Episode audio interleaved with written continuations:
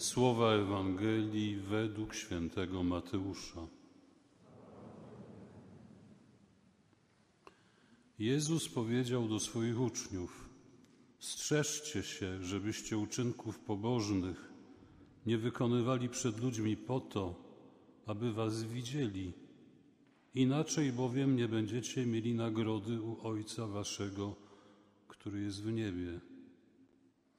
Kiedy więc dajesz jałmużnę, nie trąb przed sobą, jak obłudnicy czynią w synagogach i na ulicach, aby ich ludzie chwalili. Zaprawdę powiadam wam, ci otrzymali już swoją nagrodę.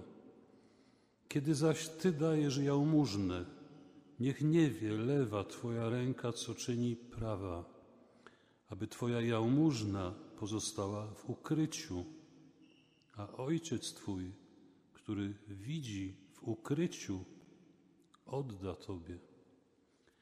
Gdy się modlicie, nie bądźcie jak obłudnicy. Oni to lubią w synagogach i na rogach ulic wystawać i modlić się, żeby się ludziom pokazać.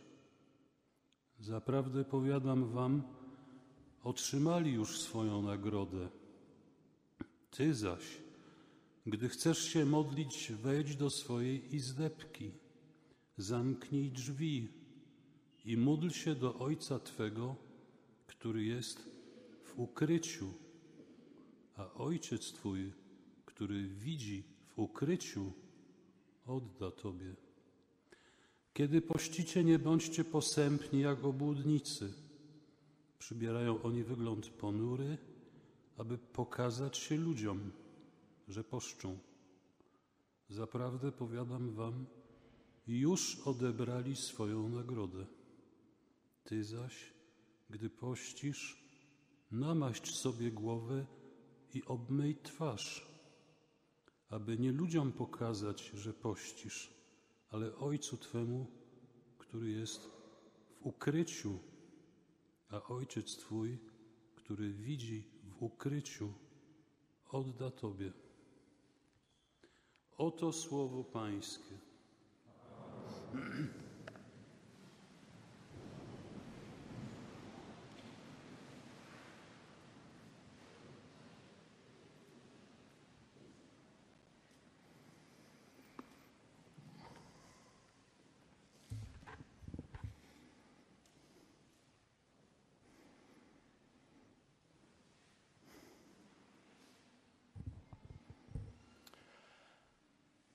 Chrystus zmartwychwstał, pokonał zło i grzech, i każdą głupotę tego świata, i śmierć, i szatana.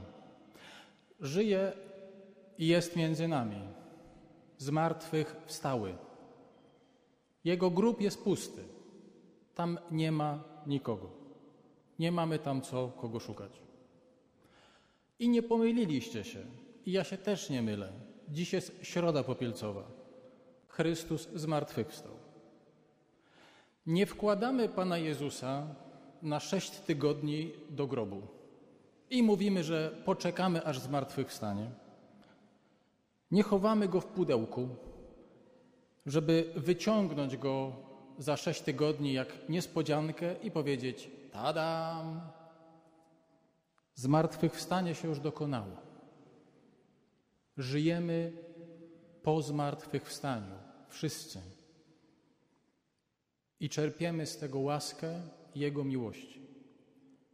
I mówię o tym dlatego, bo to jest podstawowa perspektywa przeżywania postu.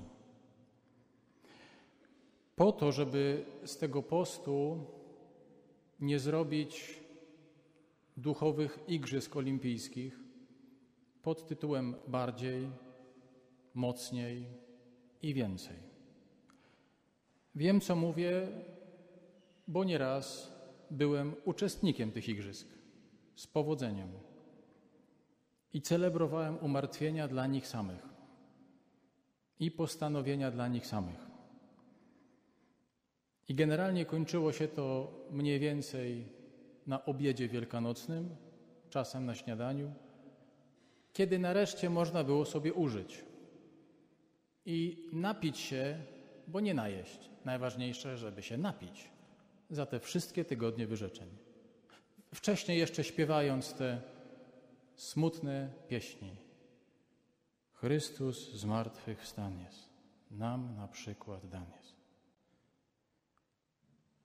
Jeżeli tak będziemy patrzeć na post, a bądźmy szczerzy, nosimy w sobie takie obciążenie, takiego myślenia, to ten czas, który jest nam dany, będzie nieustającą frustracją, bo nie daliśmy rady, bo nie potrafiliśmy tak, jakbyśmy chcieli, bo nie zmieniło się tyle, ile byśmy chcieli. I co więcej, jak dojedziemy do zmartwychwstania, to będzie wielkie nic. Nie bardzo będziemy wiedzieć to, co dalej. Nie zaczynamy też okresu diety po to, żeby dobrze wyglądać w ciuchach na wiosnę albo na, na wakacje. Nie zaczynamy okresu odtruwania swojego organizmu, czasu dla zdrowej wątroby, bycia lepszym y, fizycznie, bardziej wysportowanym. Do tego nie potrzebujemy Pana Jezusa. Do tego wiara nam jest zupełnie niepotrzebna. Do tego trzeba mieć tylko silne postanowienie i iść do dietetyka. Pomyślałem sobie dzisiaj, że najlepiej to, o co chodzi w Wielkim Poście, pokazuje ten dzień, bardzo paradoksalny dzisiaj, w którym Środa Popielcowa schodzi się z walentynkami. Kompletnie dwoma różnymi tradycjami, dwoma różnymi punktami dzisiejszej kultury i świata, ale przecież umówmy się, Gdybyśmy tu postawili wielkie czerwone serce, takie piękne i różowe, zbudowane z róż, przecież by pasowało. Pasowałoby, bo przecież opowiadałoby o tym, że każdy z nas znajduje w tym sercu swoje miejsce.